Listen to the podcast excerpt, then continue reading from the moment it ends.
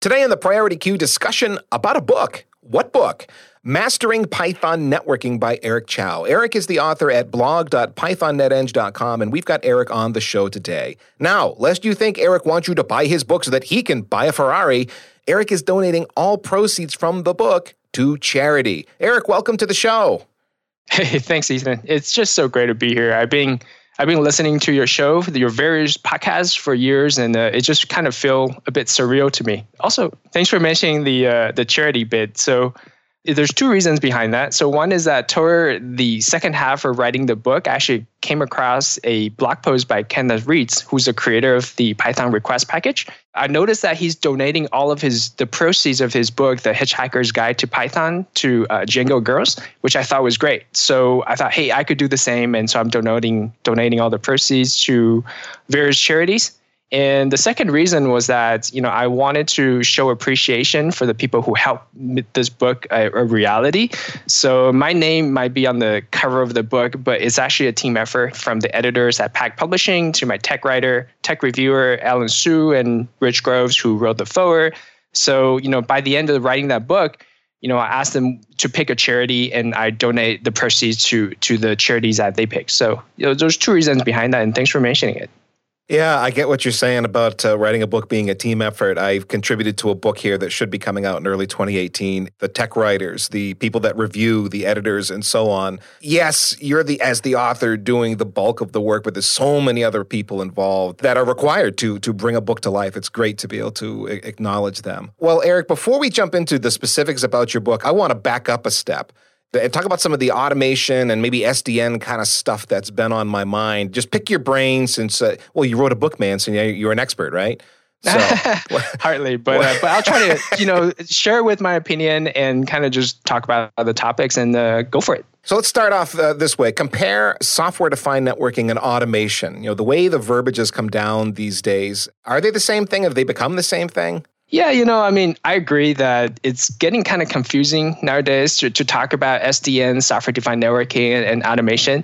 But I do agree that most people, when they talk about SDN, at least a large chunk of what they meant is just automation, right? Your config management and you're uh, getting the network to a state that you define as gold yeah, I would agree that they're kind of converging. But me personally define SDN or uh, as in, I guess I'm old school. So I define it as kind of this open flow definition where you're separating the control and data plane. So yeah, you, you're definitely old school if you go with that definition because marketing took that one and said, nah, it needs to mean a lot more than that, and then went running with it. But but yeah, that, fair enough. Right. Separation of control and data plane, uh, outboard controller uh, that can then program uh, that data plane. So sure, fair enough.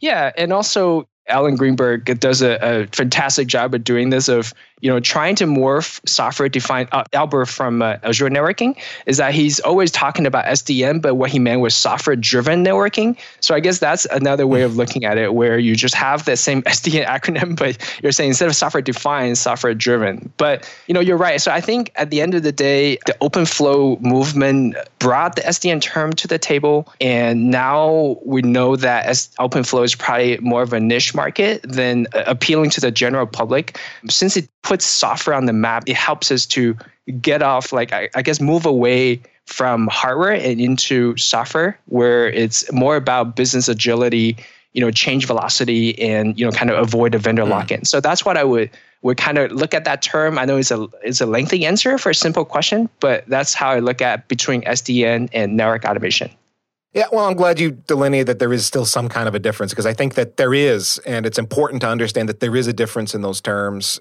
Uh, because they get conflated, you know, all too often. Still, they're just thrown around almost, almost as if they're the same thing. When in fact, there's uh, there's some important differences there. So, yeah. All right. So so let's let's poke at uh, at network automation a little more deeply. You know, we we say sure. network automation often, right? That's a term. A lot of people talk about network automation as if we all know what we're talking about. Um, th- what does that actually mean? Do we actually mean programmatic, uh, programmatic configuration of network devices? Is that how you'd equate it? Uh, yes or no? Yeah, you know, I think that's exactly what most people meant when they first think about network automation.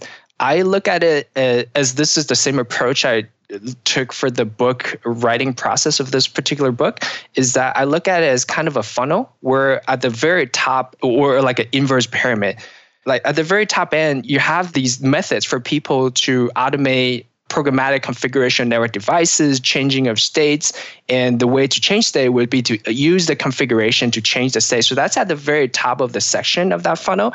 In the middle layer, that's a less appeal to less people, but still quite a bit of people who's using these programmatic configuration to do you know security monitoring and the such. And at the very bottom of that funnel is where people use the what I would define as the SDN and the OpenFlow bits, where they use these a very particular control plane stuff to manipulate their network functions. So I look at it kind of this programmatic configuration network devices at the very top and uh, just kind of funnels down and the thing appeals to less and less people as you move down that funnel because there's more and more uh, c- complexity or it's more difficult to apply as you move down that funnel. It's one thing to use automation techniques to to make a configuration change versus all the way at the bottom of the funnel, the way you described it, full blown software defined networking that could be making programs. Yeah, it's just they just don't need it. You know, if you look at people from the enterprise world, I would say they don't really need a open flow network, right? In fact, that's probably why it hasn't taken off because it doesn't appeal to the enterprise market. But they still could use automation to you know, uh, just pragmatically change network devices so it's consistent. It's not, it doesn't have the same mistakes that people typically associate with. The computers don't get tired and so on and so forth. So I would say just because it, it less people need it, need that specialized of a control over your network, and, and that's why it's it's kind of in this this funnel that I look at.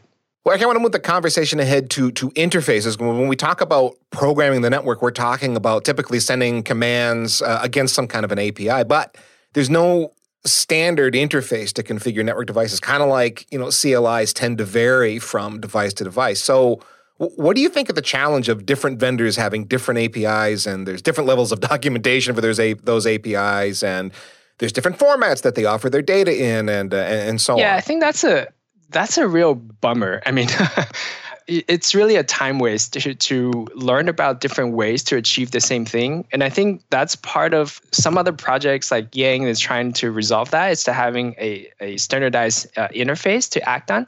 You know, for me, I think there's a short-term resolution and also a long-term solution. So in the short term, I think from the places I've been at is that we usually meet that challenge by having just a dual vendor uh, in the environment where we have two vendors, so we don't always get into a vendor lock in. And at the same time, we're not spreading ourselves really thin by learning about five different ways to configure BGP. So I think the short-term answer is that, and this is the approach that a lot of companies do, is just to have a dual vendor solution. So at least you're only learning two ways. And I think the long term, we're gonna we're getting into this, this era of Ansibles and Salt and the Yang model, and so on. So I think eventually we're going to have this framework, not saying which one, but we're going to have a framework that settles on a common denominator of the most common used functions, interfaces, routing protocols, and so on. But yet, that framework will also allow the vendors or the customer to utilize the unique features of that particular box. So I think eventually that's what's going to happen. Yeah, a, a, common baseline that maybe uh, all devices will adhere to. We, have talked about this on the show before, kind of like SNMP yeah, and MIB2 exactly. was common to a lot of devices. But then you got all these these additional uh, MIBs and OIDs that are unique uh, to devices. So, so right, I uh, see what you're saying there. Probably common interface that will work for everything, the IETF or the open config, someone is going to drive, and then special things beyond that because all our devices are special snowflakes that do special things. Yeah, so, and so we so want like, to have our an API that can fully exploit And like you guys things. have covered previously on the show, is that that SNMP model didn't work out too well, right? Because the the V2 will have just very very limited, like that become just a, such a small subset, and everybody's cramming into their enterprise MIB.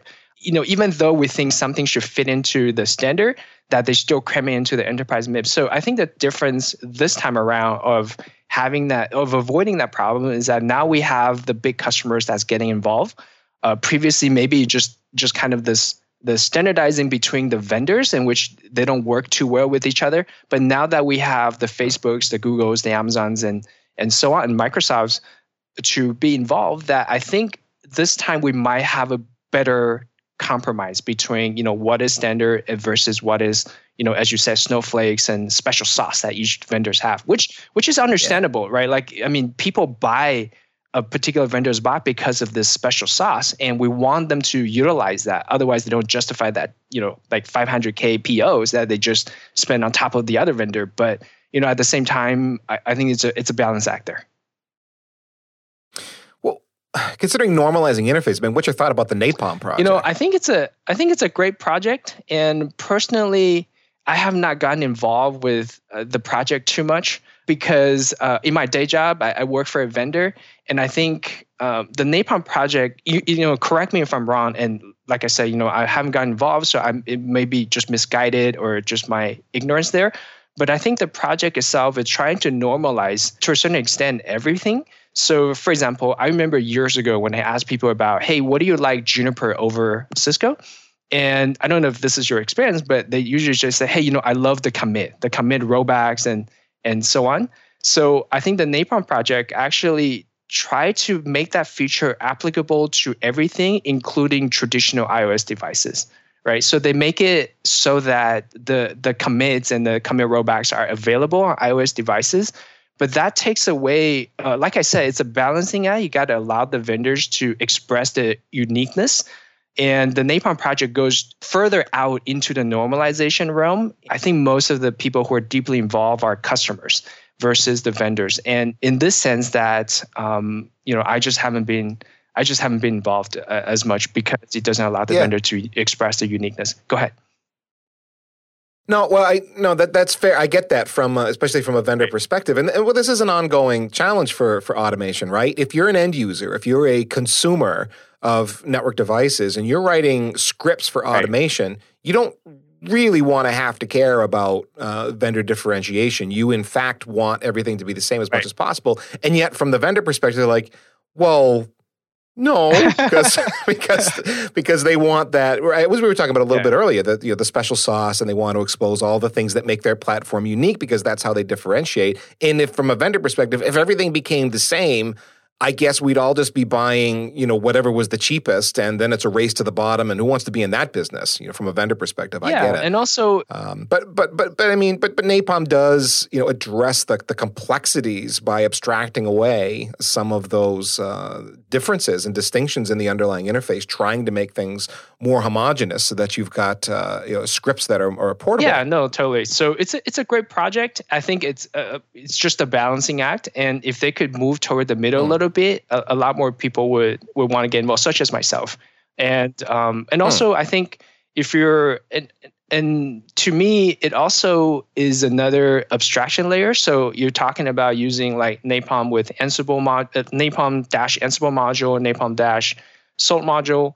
For me, I rather use something like just so, for example, if I use Ansible and uh, and the module actually comes from the vendor, there's only one layer of abstraction, which is Ansible. And if I need to troubleshoot and get closer to the hardware, I could just look at that module versus I have to look at Napalm and then that's uh, uh going uh, one level down into the hardware itself. So those are the two kind of the two reasons. One, but like I said, I, I think it's a great project. I think uh, a lot of good people are involved in it. A lot of smart people are involved in it. So um, yeah, so that's just basically my feelings on that. Yeah, yeah. Well, Yang models. We've done a number of shows on Packet Pushers about Yang, where it's at, uh, what it's good for. I've presented on it at Interop in the past. Um, w- what is your opinion on uh, on Yang and the future of Yang models? so, um, I, just I haven't been involved or looking at the Yang model that much. I think, like a lot of people, I'm kind of standing on the sideline and just keeping up with it, including your show and the various presentations or, or papers that I've seen.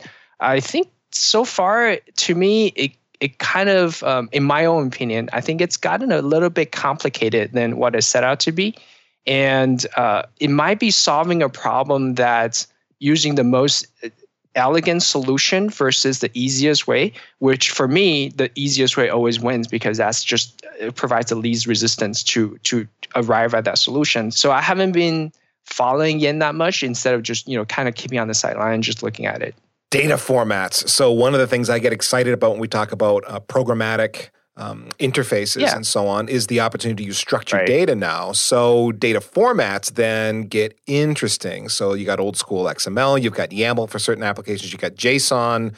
D- Do you have a preference of which of these to work uh, work with? I realize we don't always have a, a choice depending on the API, but but do, do you see them as you know something you can have a preference over? Do you see them as different tools for different purposes? Yeah. So, um, so if I have a choice, uh, like you said, sometimes you don't have a choice, like uh, you know that's dictated by the tool that you're using. But if I have a choice, I would definitely choose JSON over YAML and XML, just because uh, JSON maps really well into the the Python, dictionary uh, type.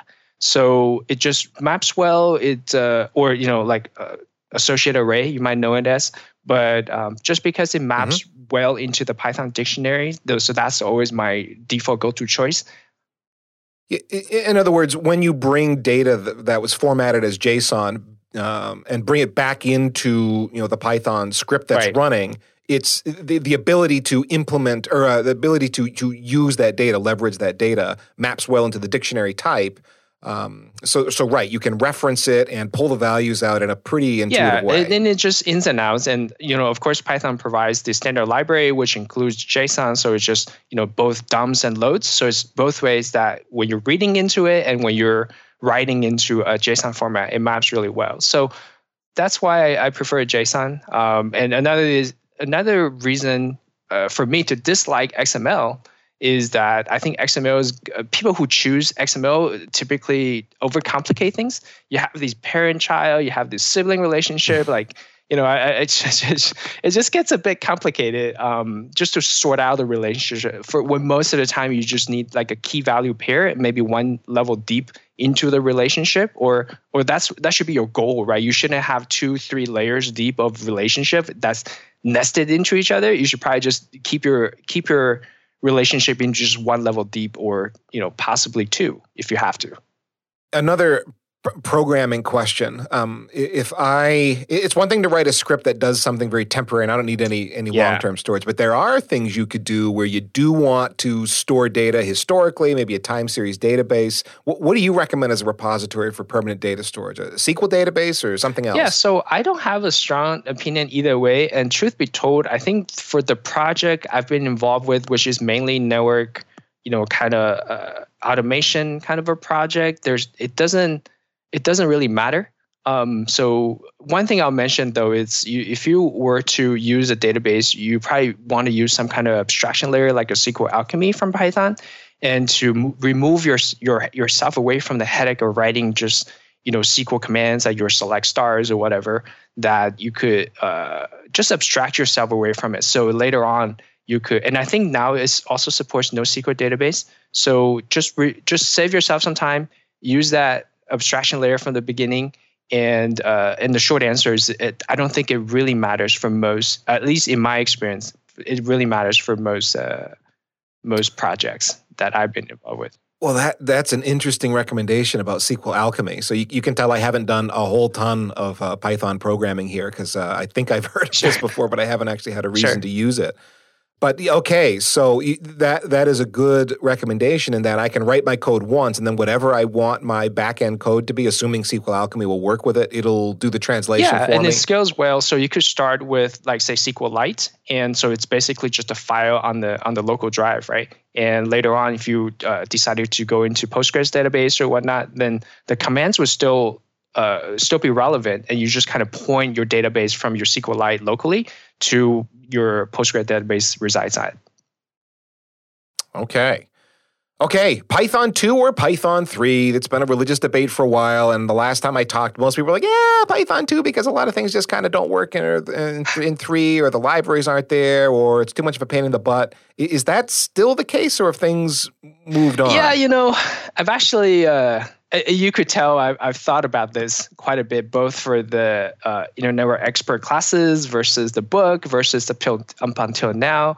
Is uh, if I've actually changed my opinion in the last twelve to eighteen months or so. So right now, I think uh, what people uh, going to Python for the first time or they're thinking about going to Python, they should use Python three whenever possible unless you have this must-have tool that only supports Python 2. So, and that's the same approach that I took with writing the book.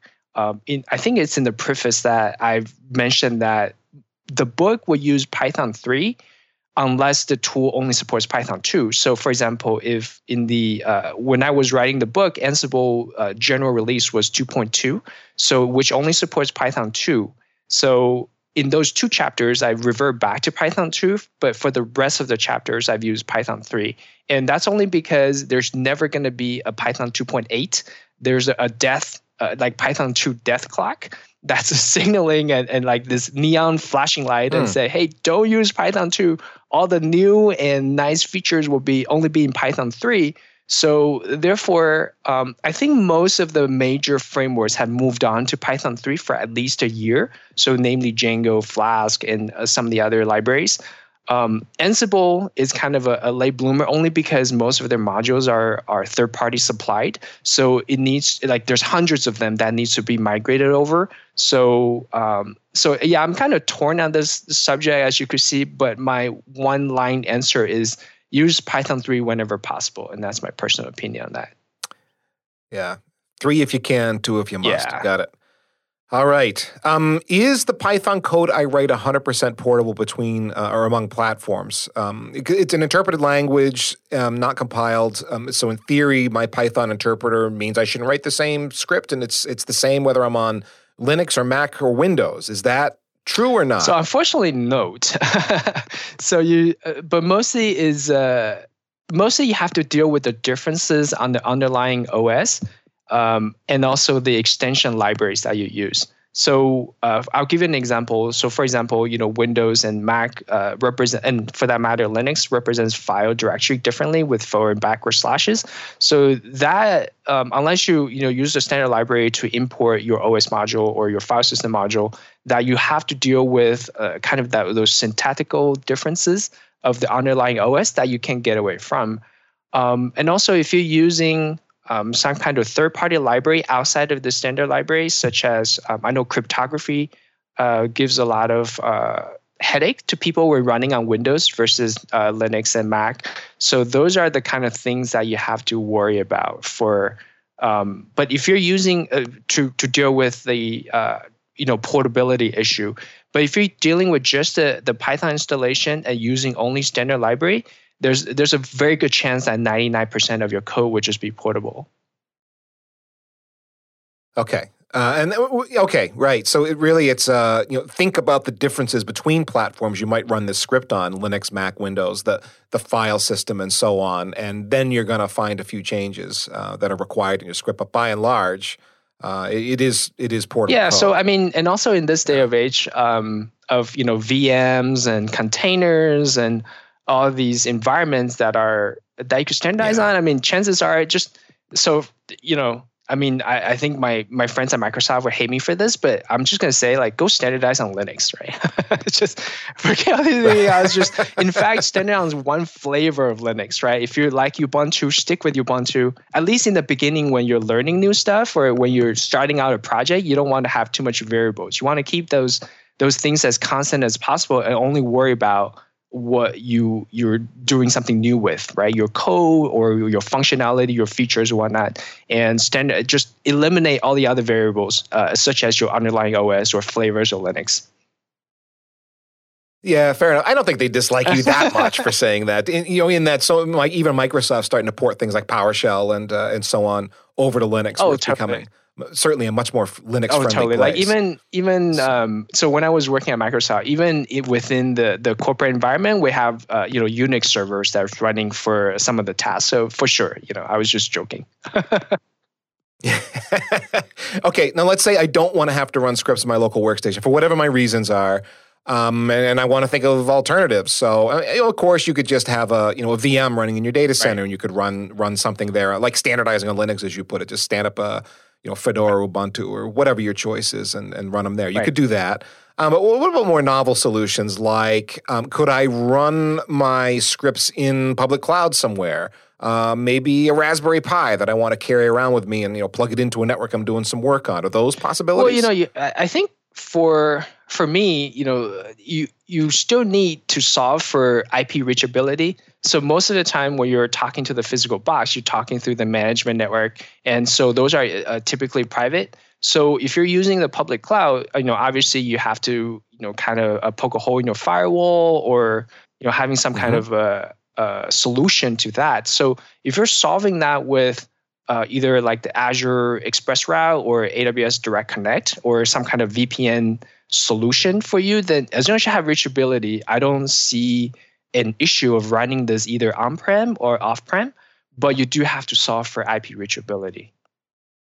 So okay, so assuming we've solved for IP right. reachability and we're using right. public cloud, would that look like a VM stood up as an EC2 instance, or is there some kind of native Python interpreter I can get from Amazon or whoever without having to load up a full yeah, VM? you know that's kind of interesting. So I've recently uh, worked on projects where I I used Lambda functions for as much as I could. You could, in theory, just have all of your management scripts uh, living as Lambda functions, but I think there's a certain kind of limitation. For example, in order to morph your Lambda function into be able to talk to your VPC, like instance running your VPC, or your VPC that has the uh, uh, AWS Direct Connect or your physical network, you still have to, you know, kind of specify. I think there's two items you need to specify. One is the security group, and one is the uh, VPC ID or something like that. So it's still not as straightforward. If you want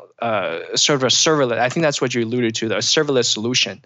Yeah, yeah versus yeah, a yeah. VM where you know you just kind of still have to worry about patching, still have to worry about all the other things associated with a VM. But it's getting there. I don't think it's there yet. So the easiest way is still having some kind of VM residing. I mean, to me, if I were to fire up something tomorrow to manage my network, I would still go for like a VM as opposed to public cloud.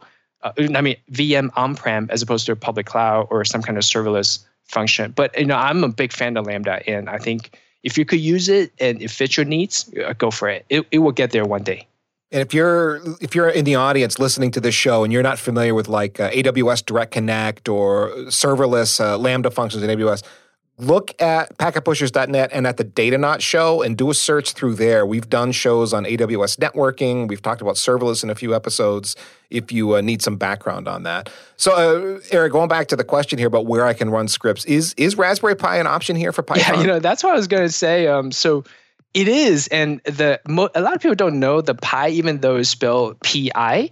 It's actually uh, it's actually stands for Python. So out of the box, I think yeah, oh, even Uptime actually. That's cool. Oh, so the Raspberry naming because anything that's worth a darn is named after fruits. So like apple or you know so on and so forth. So it's written yeah. after raspberry, right. and pi is actually not not the, the you know the radius of a circle, but it's uh, uh, stands for Python. So right out of the box, it actually supports Python. It's a first class citizen on Raspberry Pi. Um, I am totally just ever since it came out, I'm just a huge fan of of the little box that could, right? So I was very excited to meet Eben Upton in person at the at the Microsoft Hackathon in 2015. And um, I'm just, I mean, I want to do everything on that box. So definitely you could run like a small DHCP server. You could run uh, Python. Uh, I think two for sure. I want to say 3.4 maybe, but two 2.7 for sure. And you could just just make a full blown server out of it.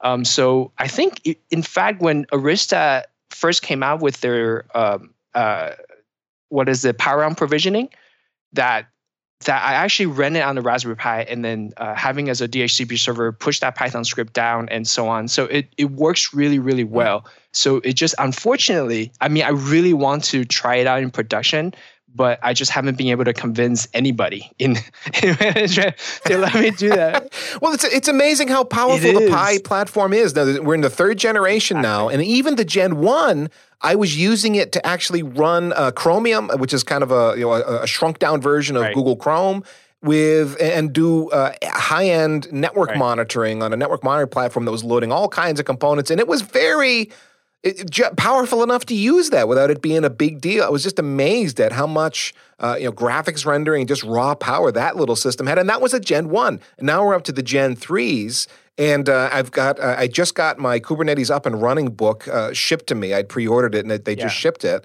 And the appendix in that is how to build a four node Kubernetes cluster out of Raspberry Pis, uh, Raspberry Pi Gen Right. 3s. So, I mean, you really can do a lot with the yeah platform. and now. also if you look at the raspberry pi w um, it's only it's a five dollar like small like even smaller than gen 1 right so if you so Hmm. that's only five bucks and if you spend you know a whopping five dollar more you could actually get the w with both a wi-fi and bluetooth and uh, so that's that's just awesome right you know i'm just head over here over it like i want to build my whole new cluster of raspberry Oh. pi if i could um, but of course, I think um, so. When my friends ask me about their the recommendation, here's why I would tell them. I say, go prototype your thing, whatever you want to do, off a Raspberry Pi 3 first because it's got that HDMI interface you could just hook up to your monitor and keyboards with. yes. And then Yep. once you get that working, optimize it for uh, the W, where it does not have a native. Uh, you- it's got a micro USB, I think.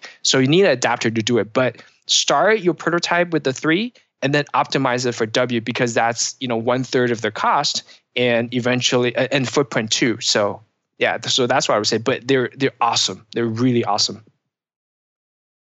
Well, Eric, let's get into the book itself. Now, I, I, again, I, I said at the top of the show, I talked a little bit about my own book writing experience. I, I got to ask you, what motivated you to write this thing? Because writing books is hard. I mean, and you're not even keeping any of the Yeah. royalties. Yeah, for sure. So, so one of the main reason the the writing a book is on my bucket list. So, um, you know, I, I've always wanted to write a book, and my my dad, uh, before he passed away, he he he wrote two books.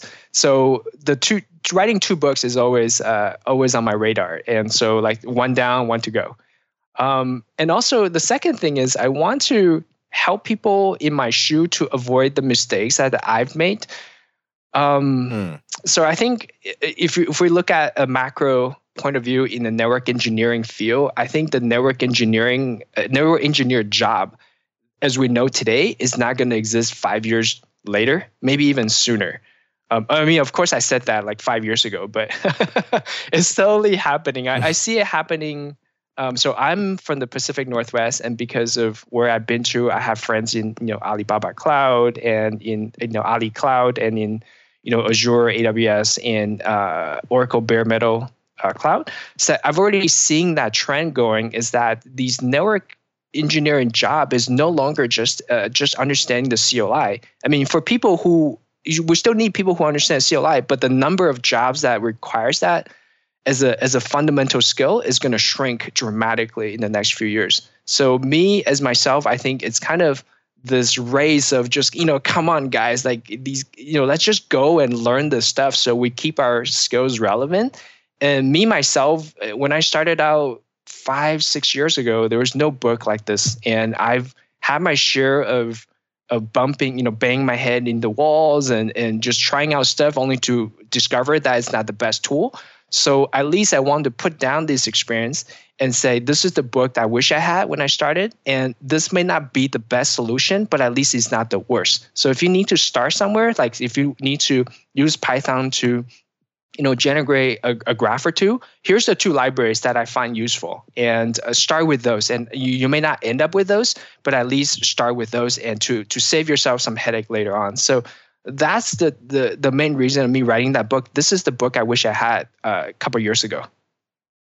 Well, that that is the you start getting into trying to choose which is the right Yeah. library, and you get you get an endless list of these the, the libraries that all look like they do about the same thing, and you start parsing through documentation, trying to figure out well the way they express uh, their certain commands. Does this work for me or not? When's the last time it was maintained? And you just spend a lot of time trying to pick a tool that you can actually you know you spend half you spend more time looking for the tool than you do writing yeah, code. instead of like worrying about the stuff that you should be doing, that you should spend the majority of your time on, you're going out uh, just almost in circles, right? Like, so I'll give you an example. So when I started out, when I wanted to write my own API, I actually tried Web2Py and Django and uh, Pyramid and eventually settle on Flask. But what if I could just somebody? I wish somebody came out and say, uh, I mean, these are all fantastic tools, and they all have their share of fans. And if you go on, um, what is it, hotframeworks.com, that you could see these are all in the top.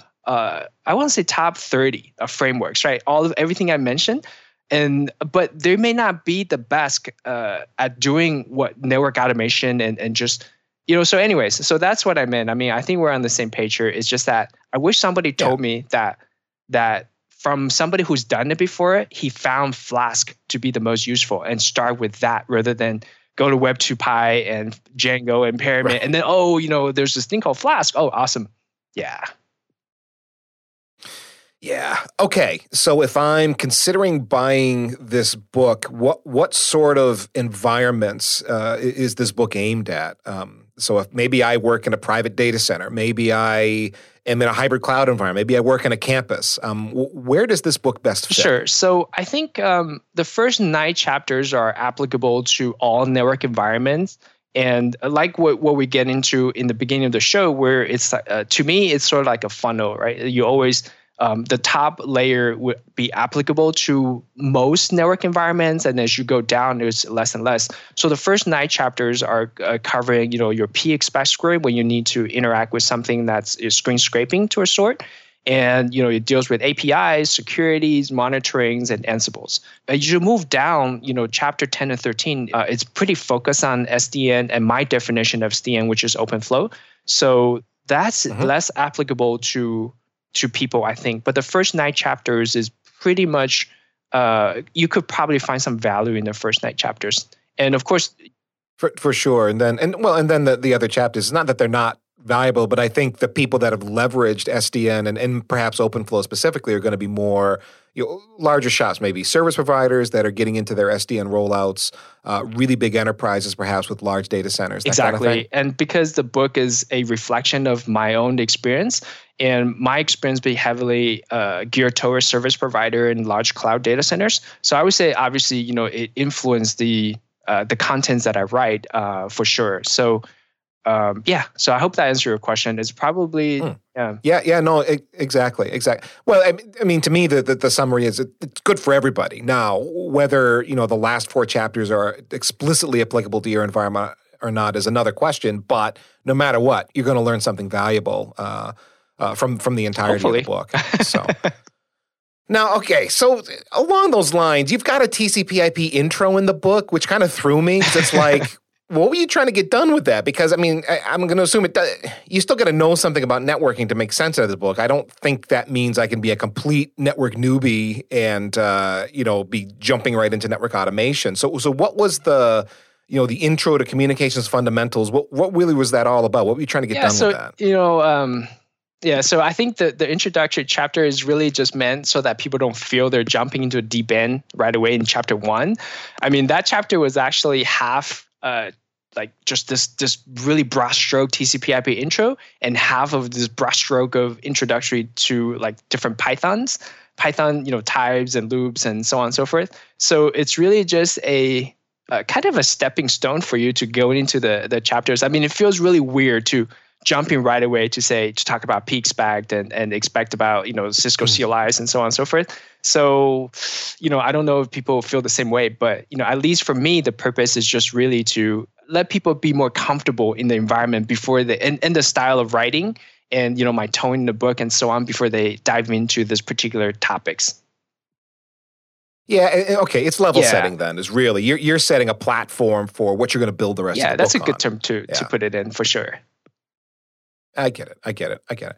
All right. So the title of the book, Mastering Python Networking, there's Ansible uh, involved in this book as well. So w- what is it that Ansible's doing for me that I can't do writing Python scripts it alone? It could save you time. So I think that's a short, short answer for that. It could save you tons and tons of time it's just like if I if I feel like fish today, you know, feel like eating fish for lunch today, I don't go out and catch my fish. I want to, you know, outsource that to people who are really good at catching that fish and who are good at cooking that fish and bring it to me. And I'm happy to, you know, just uh, spend a little bit of my resources, in this case, money, to get that fish. So I think if you uh, look at Ansible as a framework, all the modules are come from either people who are very familiar with the the uh, APIs of the device or are very familiar with the CLI of the device and you just have to worry about this uh, back to that common denominator that we talk about your YAML format or this specific constructs for rows and and templates that uh, that it's applicable to all the devices. So we normalize on the Ansible framework,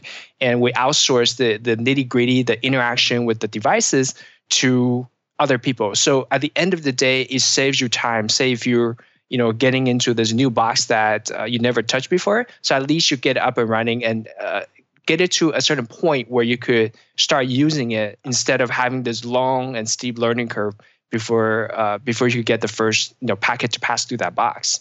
Oh no no, I was just going to say that there was also a time when um, so Ansible is obviously so I've asked this a lot, right? Because I'm a big fan of Ansible, and actually I have to fight to get these chapters into the book. Um, the editors at, at Packt were telling me that this is a Python focused book, so why why are we talking about Ansible? But I feel pretty strongly about uh, having this this these two chapters in as a value to the reader that um, I've actually changed the title a little bit. So if you notice, I've actually say Python advanced frameworks or something down that line just to make it uh, more Python themed. But um, but I think Ansible as a framework is something that at least we could all agree on and move forward with. I remember there was a time eh, every couple of years at NANOG, like some service provider would come on stage and say, "Hey, we come up with this new and hot improved thing to help with network automation." and that's all great but the problem is it sounded very much like the four other tools that, that came before it so why don't we just go make those better you know so I, so ansible may not be perfect and is by no means easy to work with. I mean whatever your opinion is right? But at least it's something that a lot of us could agree on.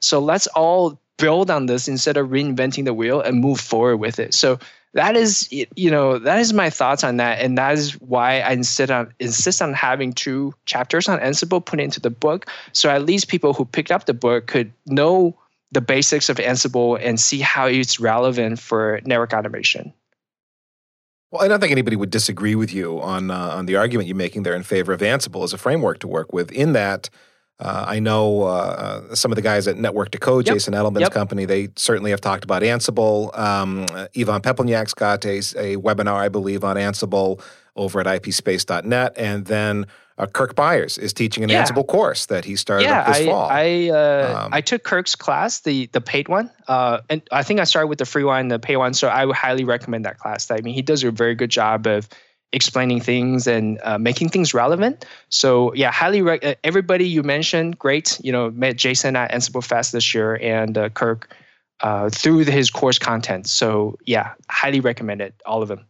Next question, Eric. Some shops are running highly orchestrated environments. They got tools like OpenStack or Kubernetes. Um, so does this book help me work with those sorts of highly uh, automated, orchestrated uh, environments in some well, way? I guess not as much as somebody who's who could actually write native Python codes, but um, I would imagine that it could probably help with uh, two of the things.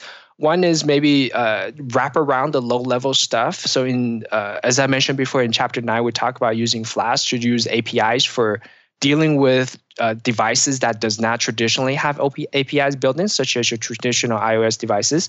So if you were to, in a highly orchestrated environment, that you want to have an API for something that does not have one, so this helps you wrap around those boxes into a an environment where you could easily talk to your, I guess, orchestrator and uh, of course, if you if you want to encapsulate that even further into uh, say OpenFlow or whatnot, then you know the last four chapters would probably be a good bet to uh, at least get started with that.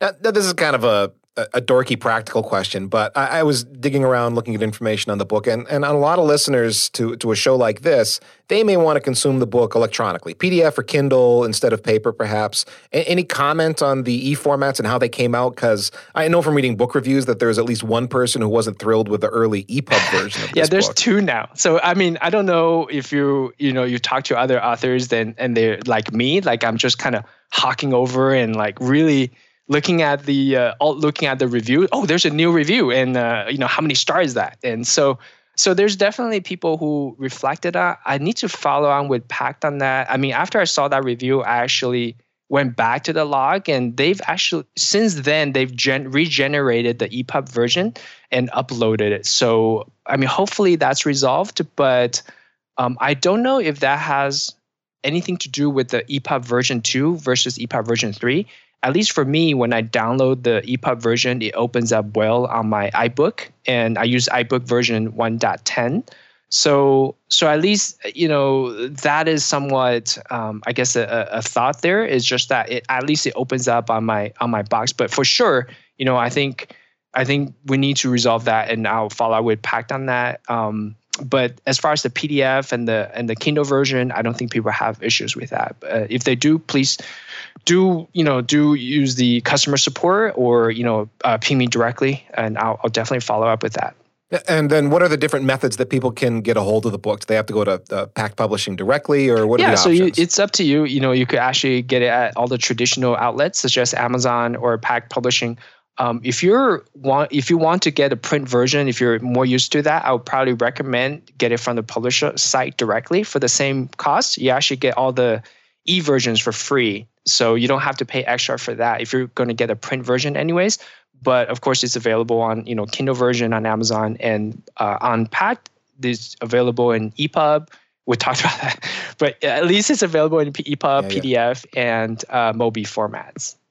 So i would uh, have a link in the show notes uh, thank you that to you know if to have a page where if you uh, don't mind signing up for my email list. For the first 10 people who sign up i will go ahead and submit those 10 names to uh, the Packt Publishing for the uh, review program, which the readers will get a uh, a free ebook version of the book. Um, and uh, so, as a thank you to people who listen to the show, also um, if you if you're not the first 10 t- first 10 people who sign up don't worry. I'll wait a month after the month uh, after the show airs and do, do a, a, a, drawing and notify the person and the person will get a signed copy uh, a signed print copy from me as a token of thank you as well Ooh, you're giving stuff away. You know, Very I cool. wish I could give out more, but uh, those are the limits. So, so I will hmm. add to that as well. So I think per page that Pat gave me is to submit 10 names. But if there's more people, I'll probably just keep on asking them, hey, can I submit 10 more? Can I submit 10 more? And eventually they'll tell me no, right? So until they say no, there's going to be something like 15,000 people that download this show. So I strongly suspect 10's going to go fast. Yeah, I, yeah. I, I hope so. And like, um, yeah, I, I, really hope so. I, wish this book would bring you value. I wish, you know, I, am hearing um, all the feedbacks and I take all the feedbacks to heart. So, uh, you know, it's really a work of uh, work of love for me. So, uh, you know, I, I'm happy to see it spreading out to more people and having the, the kind of reach that I, I wanted to have. So, if you're listening and you're interested in that, where uh, maybe you could get a uh, cop- a signed copy of uh, Mastering Python Networking, uh, signed by Eric, the author here that we've been interviewing, we'll have a link at packetpushers.net. Go find this show. This should be Priority Queue 135. Just Google around at packetpushers.net. Uh, we got the little search bar there at the top. I said Google around our own site. Weird. um, anyway, there's a link in there that Eric's got where you can uh, sign up, get the newsletter, and then be entered to uh, for that drawing to uh, to get the, get a copy of that. And then we've got a, we got have a bunch of other links. Uh, Eric, you've got. Um, some work that you've done that you've published on GitHub, uh, and there's there's different resources that you've got offered there, and of course a link to your blog, uh, blog.pythonicneteng.com uh, about the book as well, all of which we'll publish at packetpushers.net.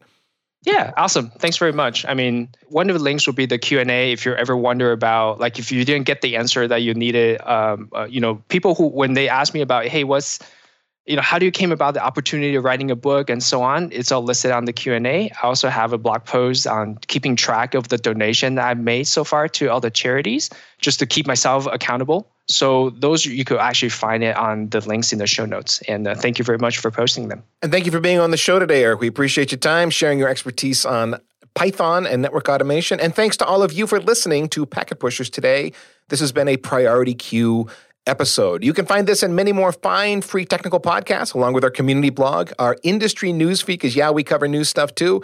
And then we've got a brand new shiny Briefings in Brief. Uh, that is a five minute podcast series that we've just started where we take briefings we get from vendors, interesting things that they've shared with us, announcements, and so on, and then talk about it in a five minute bite sized chunk and then publish that as its own feed. You won't get that in the uh, if you're subscribed to the Fat Pipe. You, it, when it's not going to show up there, you got to subscribe to it separately, uh, but it's there for you. Briefings in brief. If you Google that.